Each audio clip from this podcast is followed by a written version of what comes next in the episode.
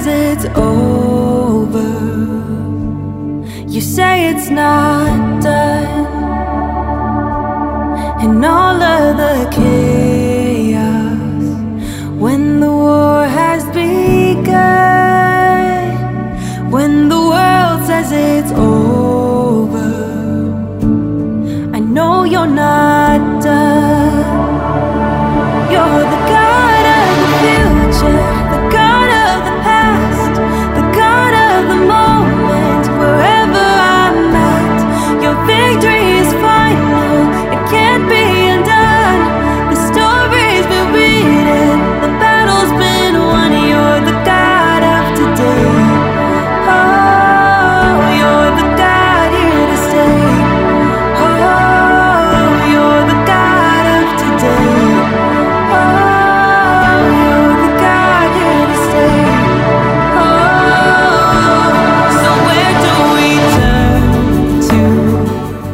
welcome to Adventist Voices, Spectrum's podcast. I'm Alexander Carpenter. As you can tell by the music that's playing, we're doing something a little different.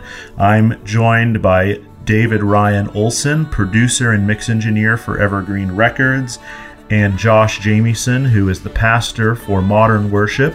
They're both part of the Anthem Worship Collective, which is a ministry of the Loma Linda University Church. And we're going to be talking about their new song, which you're listening to right now, called Here to Stay. And we'll be exploring the lyrics and the music and maybe helping folks understand some new directions for Adventist worship. And we'll be also talking about the state of Adventist gathering and the ways that they're pushing things forward in their cultural context. Thanks so much for listening to Adventist Voices. Death is all I know. He remains when religion shuts the door. He remains when I can't pray anymore.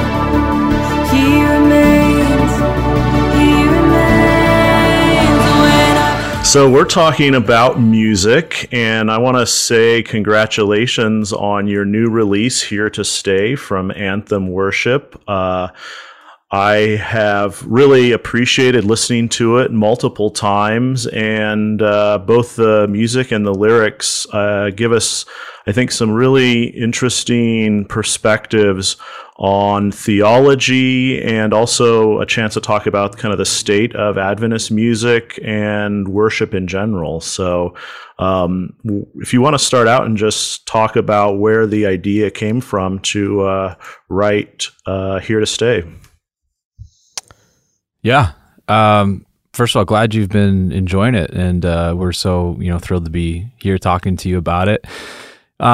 I think first off, our church, Anthem, is a space that we've been really trying to strive to really listen to the original voice that's kind of coming out of this community. I think we really feel that there's something special with the congregation. There's so many, artists within this congregation. So we've been really kind of listening to that. What is this community, saying, what voice, what anthem is coming out of this community? So it's been really cool to kind of delve into that space of originality, original music, and so we've written a number of other songs, and this was our most recent one called Here to Stay. And the story really interesting. I had actually David and our creative director, we usually get together and write, and I'll do a lot of the writing. And I'd written this one song, and I'd come to them, and I was like, "Guys, you gotta listen to this. I think this is our next song." And I played it to them, and they looked at me and said, "That sucks. That was terrible." It's good to get good to have critical feedback. And I was a little wounded, a little hurt. But I got over myself and I said, okay, well, let's rework it. So we all got into a room and, we started writing, and this song Here to Stay came out, and really kind of interesting how I think God works in the moment, where it was like, you know, the song I'd written was like, no, that's not it. We need to rethink. And this song came out and we were like, you know, here to stay, God of the future, God of the past, God of the moment, wherever I'm at, your victory is final. It can't be undone. The story has been written. The battle's been won. He is here to stay. And that song's kind of birthed, I think, out of a moment of, obviously, with just so much going on in our society. I think around then, the Ukraine war, the war in Ukraine had I think it was kicking off. Yeah. Literally just broken out. Yeah, had just broken out. We had just experienced a very suicide within our community that had happened. Obviously with COVID, and just it just was one thing after another. And actually the first time we sang that song was a worship night that we had planned, and we almost didn't go through with the worship night because of this situation of a suicide had happened, and there was just so many things we were wondering, do we just need to maybe step back? But then we realized maybe the best place we can actually be is in worship to God. And actually that was the first night where we debuted the song, and it just was a moment, I think, where people needed to hear those words, that in sickness, in death, he remains. When religion shuts the door, he remains. And so I guess in a kind of a nutshell, that's kind of where the song kind of came out of. And well, thanks. Yeah, and I think as I have listened to it and read through the lyrics, one of the things that I appreciate about is the way that you're talking about kind of big social issues and then very personal issues. And I feel like this song is in a category that it fits really well with the way that I think religion can address both big questions and deeply, deeply personal issues as well. Yeah. Well, and like one of the interesting things about it is because it hits both like the bigger picture and also the moment. I mean, like one of the lines is literally wherever I'm at, whether you're wrestling with the big picture or you're wrestling with just like, I just got to get through today. Yeah. So can you kind of talk about the process of taking the ideas of this and turning it into something that moves an audience and builds to some sense of a crescendo? I think that's one of the things that I really appreciate about contemporary music is I'll be honest, I listen to a lot of EDM. I really appreciate the way that some well, now we know why you like the song. I like a song that understands how to get an audience involved. And when I was in college, you know, I'd be talking to some of my friends in bands there on campus. And I'd say like, are you actually going to shows where people are not asking their audience to like clap their hands? They're actually clapping their hands because they're excited about the music. And I appreciate music that actually moves people emotionally, but also physically. And I feel like this is a moving song. Yeah, you know, and it's interesting because that was kind of, you know, the goal with this arrangement of the song. It was interesting, though, that this is not the first time the song has been released. When we wrote the song, it happened like literally all at once. We wrote it in an afternoon. I don't even think we were trying to do a writing session that day. We were just kind of like listening to some of the ideas that Josh had, and then it just kind of like snowballed from there. And then it was just, you know, there. But we felt like we had something special at that moment. We're like, okay, one, we know we want to do this song justice because it's so powerful that we want to give it a nice big treatment, like is being released. But we also knew that like the message was so, it was really like where our community, something our community needed to hear like right now. So we quickly actually recorded like just an acoustic version of the song just to get it out, because we knew we were going to do this at our worship night. We knew people were going to want to listen to it, and like recorded that, released that a couple of months ago, and that's done well. And that kind of gave us some time to actually like, you know, work on the arrangement of the studio version the way we wanted to. Nice. Yeah. Yeah. Let's talk about the worship collective known as Anthem there at Loma Linda University Church. We've posted videos of your service on Spectrum before, and I really like the way that you're integrating music and the visual. What's your vision for Anthem? Yeah, Anthem. I think Anthem is 2 years old, I think, at this point. Started during the pandemic. Was supposed to be an in-person service, but started during the pandemic. So we had to really reimagine what church online was going to look like. So it was a space of learning to really learning to engage a congregation from a computer screen, which I think is difficult, and still we don't have the answers to, but it gave us a space to really try to be creative with, the arts and music and visuals, and there's an incredible media team here, to really try to push the boundaries of what it can look like to engage people in worship online. And then that's kind of branched off into, coming out of the pandemic a little bit here into in-person services that we've been able to engage people with. We've really tried to keep that spirit of how can we reimagine what church looks like, what it means to come together as the body of Christ. And so that plays out in the style of music. Anthem, the style of music is if you come and experience it, it's very original to this community. Definitely has more of an electronic flair to it, mm-hmm. which, maybe speaks to the Gen Z generation. David and I were millennials. We're old news, so geriatric here. Thanks for trying to reach us. My back hurts right now. Yeah. So just a space of really trying to think outside the box of maybe the things that we've done traditionally have done music wise. We want to branch into a space even outreach wise. How can we think outside the box? And so I would say that's kind of the spirit of Anthem is trying to reimagine church and worship.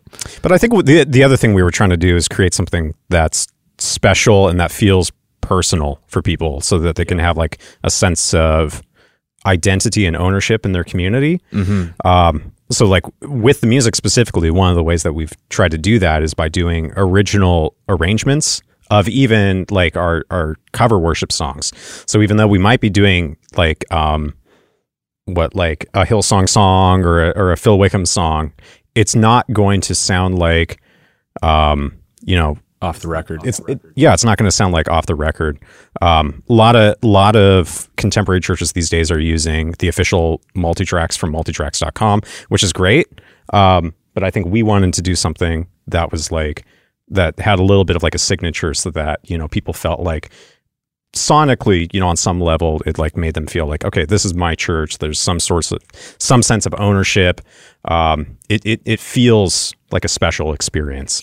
Let's talk more about that sense of ownership, in the kind of large world of Adventism over the decades.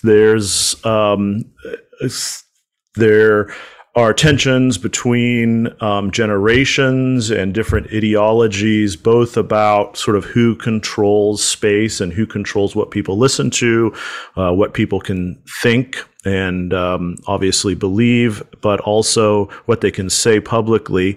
At the same time, here at Spectrum, we're always hearing folks saying, we're both folks who are saying we need to, in some way, reinvent ourselves, and other folks are saying, no, there's something in the past that we should kind of hold on to. You're in the trenches. You're, trying in really creative ways to create community, which is both very hard, but also kind of what we're called to as Christians. How do you approach these very difficult issues? It sounds like contextualizing is very important to you, in that you're literally rewriting music for your audience. How are you kind of thinking about who your community is? Yeah, that's a great question. so our community, obviously, you know, it's contextual, and you're looking at the, you know, the demographic of who you're reaching. Our community is very multi-generational. It's right here on the campus of Loma Linda University Church or University. So you can imagine there's a wide spectrum of, you know, conservative, liberal, and whatnot, and in between. And I think at Anthem, you'll see kind of that you will see that spectrum of different age groups, older, younger, young families. And so it's definitely been a balance of trying to speak to each, you know, to as many people as possible. I think going back to the worship side of things, if you come to Anthem, it's very packaged in a very modern, contemporary way. You know, we serve coffee, there's lights and louder music, and, you know, it's more electronic, and we dress, you know, different, but yet you can pull out our liturgy card, which shows the liturgy that we follow, which, you know, talks about adoration, and the next thing we do, confession and assurance of salvation, and then we're petitioning the Holy Spirit, the Word, the sending, and you can actually follow what we're doing. So we're based and rooted in some of these very early church traditional worship principles, but it's just packaged in a way that can speak to our generation. So that's just one example that I would say kind of striking that balance. Yeah, and I guess I'll add on to that by saying, don't quote me on these figures, but I heard that something like only a quarter of the university students are Adventist. Okay. Like, I could be totally off on that, but it's smaller than you would expect is what I'm trying to get at. And so I think, even of, like, say that, like, 25% of the student body that's on this campus, how many of those have felt disenfranchised by the church over their lives?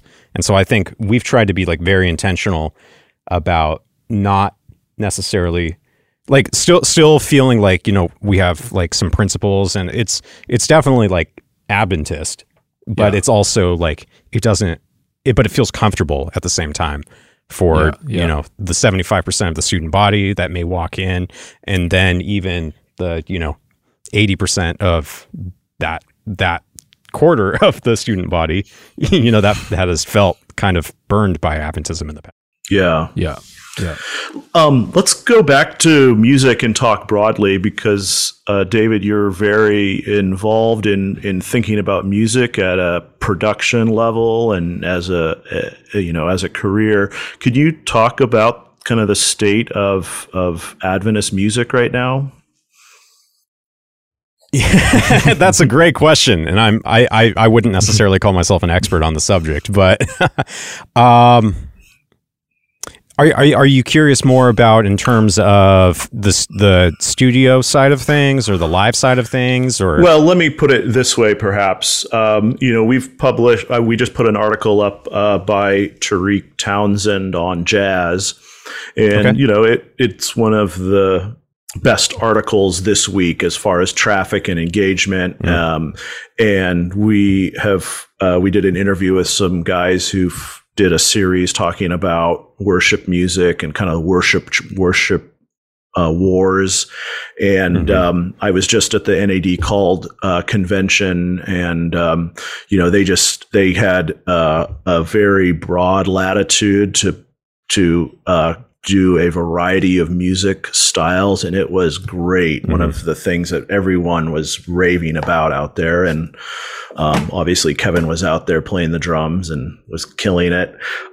So I'm just curious, as you're looking around, you know, the traditional thing is like, okay, some generations like to do hymns and other people don't want to do hymns, and things are too loud and drums were too much. I was just talking to pastor, scholar in Germany, who's actually from Nigeria, talking about how you can't, in Nigeria, they have a whole kind of Pentecostal influence that they've, you know, that has created tension in the Adventist church there. You can't have drums in Adventist churches in Nigeria, but the percussion on keyboards is like the rage, and like trying to, when you're a young musician, getting some beats going that way. So anyway, this is the broad context that I'm talking about. Take it away however you're thinking about this. Is, you know, obviously you're trying as a professional to take this world very seriously, mm-hmm. and obviously you think outside of Adventism as well. Yeah, I'm just kind of curious where your head's at. Yeah, so I've only lived on the West Coast of America my entire life. I haven't spent a lot of time in the, around, for instance, Southern or Andrews or anything. So I definitely can't speak about the music culture around there. Mm-hmm. What I will say is from what I've seen, it feels like, to be brutally honest, like the Adventist music scene feels like it's still trying to get a handle on 20 years ago. Right? Mm-hmm. Like you go to a lot of churches in some areas, and contemporary means there's a Cajon and you're playing Mighty to Save, right? Which, that song came out in 2008. So, nothing against that song and nothing against Cajon. I'm very much a proponent of do what you can well and don't try to do something that you can't achieve well with excellence. Because you're not going to end up serving your audience, and by audience I mean congregation. So it's tricky. Like I don't know, and some of that is just because within, like you said, within a church there's a ton of like pull. If you're trying to take a more traditional church that still has the organ like as a part of the service, and then you try to put a drum set in there the next week, like. That's not going to make anyone happy, because like the more traditional people are going to be like, what is this racket? The drums are the great controversy, manifested. But, the young people are going to be like, oh, but like, we had to keep it down, and like no one knew the songs, and like, we were still we couldn't use like tracks or wedges. I guess what I'm trying to say is It's a conundrum, but yeah. How do you navigate that? I've talked to a pastor friend of mine, and during the rehearsal, they kind of rehearse one version in front of the music minister of the church. And then on Sabbath, yep. They do their real version. And then they'd be like, well, we changed it up or whatever. Yeah. Yeah, I've done that before, where the pastor walks in. You're like, "All right, everyone, we're gonna practice the hymn right now, right? Yeah, right, yeah." And then, even like churches that try to, kind of appease both sides of the aisle. Maybe they'll do like one service traditional, one service contemporary. Like even then, like that kind of doesn't set you up for success in modernizing, even if that's where you're wanting to go, modernizing. Just because in order to achieve a level of production and excellence, it's very hard to try to like merge that in a space that's like, oh, well, but we have to take all the drums down, and, we have to take all the guitars off stage, and we have to completely strike everything, and then, set everything up for the contemporary service in this 15-minute window. Like you can't do that. I also think that, going back to what David was saying, sometimes I think our generation a little bit, and the upcoming generation, these conversations of drums and what, we're like, oh, that's still happening? Yeah.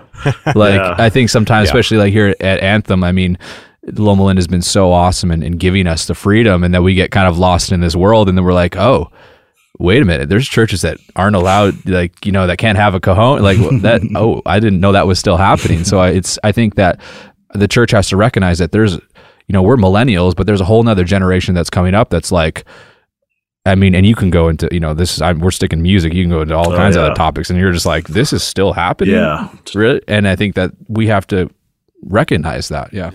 Well, and I'll also add, just in terms of like the heart of it being the most important, I've been to churches, some Adventists, some not, where they're trying to shoot for like a very modern experience. They're running tracks, they're running lights, in-ears, all of that. But it doesn't land because, something's missing. you know, either in terms of like the church just isn't ready for it, or the production infrastructure isn't in place, or even, you know, it just doesn't, you know, quite personality wise, like match with the leaders, like the style. I, even as someone who is very into, you know, forward thinking production, loud music, all of that, I would still rather go to a church where it feels authentic on an acoustic guitar, piano, and cajon than I would a church that's trying to do tracks and lights for tracks and lights sake, sure, yeah, than, you know, trying to actually, like, you know, express, you know, authentically. Well, this is one of the reasons, wrapping up here and turning back to your great song, is that the words that you have in here are full of, I think, some rich theological meaning. And we're talking about time here, right? We're beings on this rock in space. I'm thinking of all those great Webb telescope images that are coming out now. And it's just incredible to think about, you know, obviously, so many of these fights seem so pointless when you think about the beauty of being alive and being connected to something divine. And so maybe let's just reflect on a couple of the lines in your song as we wrap up here. You're the God of today. You're the God here to stay. And also this idea of you're the God of the future, the God of the past, the God of the moment, wherever I'm at. When you're thinking about including words and cutting words, why did you decide to take this approach to helping us think about our place in time? I don't know. It just felt like I think there was definitely some inspiration happening at the moment. And I think, like, definitely what David said, inspiration in the moment, but even looking, I think that, you know, a lot of our congregation, a lot of them grown up Adventist, or, you know, a lot of students, and there's a lot of an idea of, you know, at times we're further from God and God's not with, you know, it's like, it's always just depends on the day and the week and what I've done and what, but it's like, how can we reframe it in this idea that God, I don't believe God operates, that God's presence is with us all the time. He's close to us. He is here to stay. You know, he's here to stay in relation with you. And I think there's a beauty in kind of realizing that, and kind of takes a bit of the anxiety away, always kind of wondering, is he here to stay? And our thing is, yeah, he's here to stay. And that's what we believe, is that he is with you. He is, his presence is with you. He is here to guide you, and he has his best intentions for you. So yeah, I think there's beauty in that. I'm really glad you used the word anxiety, because I was thinking about it about a minute before you said it, because while we, you know, I think I really like the edginess to the music, and I always appreciate the avant-garde in the arts.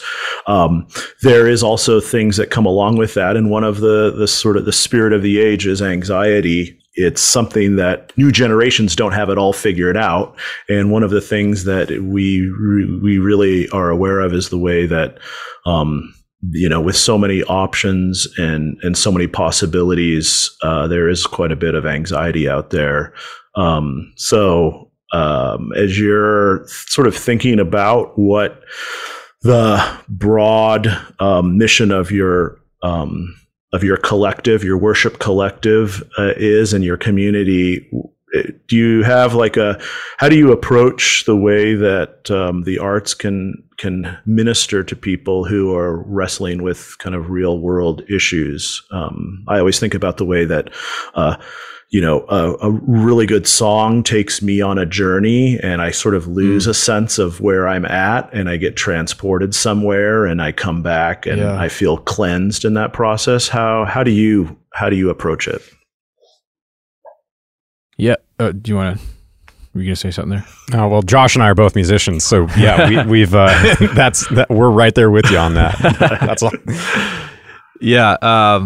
I was. I had a couple of thoughts. I'm trying to, I guess when it comes to, anxiety and mental health and whatnot, and this, I think number one was being specific in your lyrics, but not being afraid to move.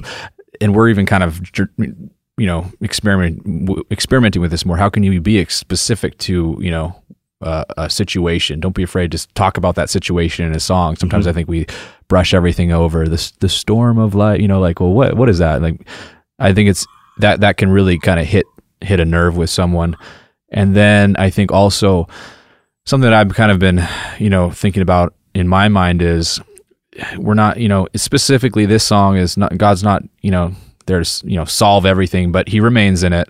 You know, and if anxiety, well, maybe you need to go get on medication, and that's okay. And God's going to remain with you in that, you know. And so it's, I think there's, you know, trying to frame it in different ways like that. Yeah.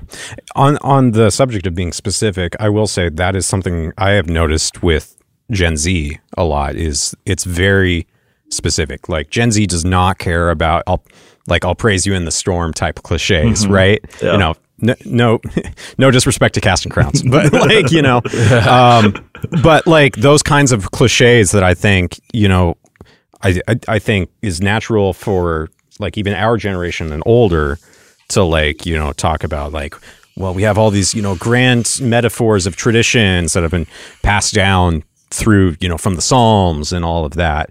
And like, those are great principles in those traditions and Psalms. Yeah. But like, Gen Z is very like we want to hear something that's real. Yeah. Like you hear that even in popular music today. Like one of the biggest songs the past couple of years is Driver's License by Olivia Rodrigo. And like the first half, like actually, no, the entire song is like literally just her telling like specifics of like, you know, the drama of a breakup, right? That's just an illustration though. So I think we wanted to be very specific, and especially like in the bridge, I would say, you know, the verse of the song and the chorus of the song are definitely universal, more universal than the rest of the song. But the bridge, like, you know, tries to hit this. When sickness takes control, we just came out of a pandemic. When death is all we know, I think everyone has lost someone in the past couple of years, whether it's been to the pandemic or suicide or car crashes or whatever. You know, when religion shuts the door, such a good line, you know, all of that. So I think maybe that was, I wasn't trying, I don't think we were being intentional about. Well, like, I think it was, some of it was maybe our own experience, you know, when you can't pray anymore, he remains, you know, it's just like, just the things that look, Let's just call it what it is. This is all the stuff we're thinking, that's going through our heads. Let's not be afraid just to say that, hey, I can't pray. I haven't been praying lately, but I believe that God remains and he remains with you. Right. And I think for all of us that are kind of in the creative team here at Anthem, it's like, we always want to be, we don't want to like put up a front of like having it all together. Yeah. Like that's like one of the things that drives me the most crazy about worship music is when it's just like, you know, like, oh, I just got on my knees and I prayed, and then, you know, and then it just like it all worked out. When like that's not real. No. That's not gonna actually cause someone to change their life because they heard that song. They're gonna be like, oh, there's, you know, those Christians again, you know, just saying, oh, well, you just gotta pray and then it'll be all better. Yeah. When sometimes it doesn't feel that way. Yeah. So we wanted. Well, thank you for being real and doing something creative in our community. I really appreciate it, and I really enjoyed talking with both of you. Yeah. No. Yeah, thank you for having us. Love talking to you. Where do I turn to?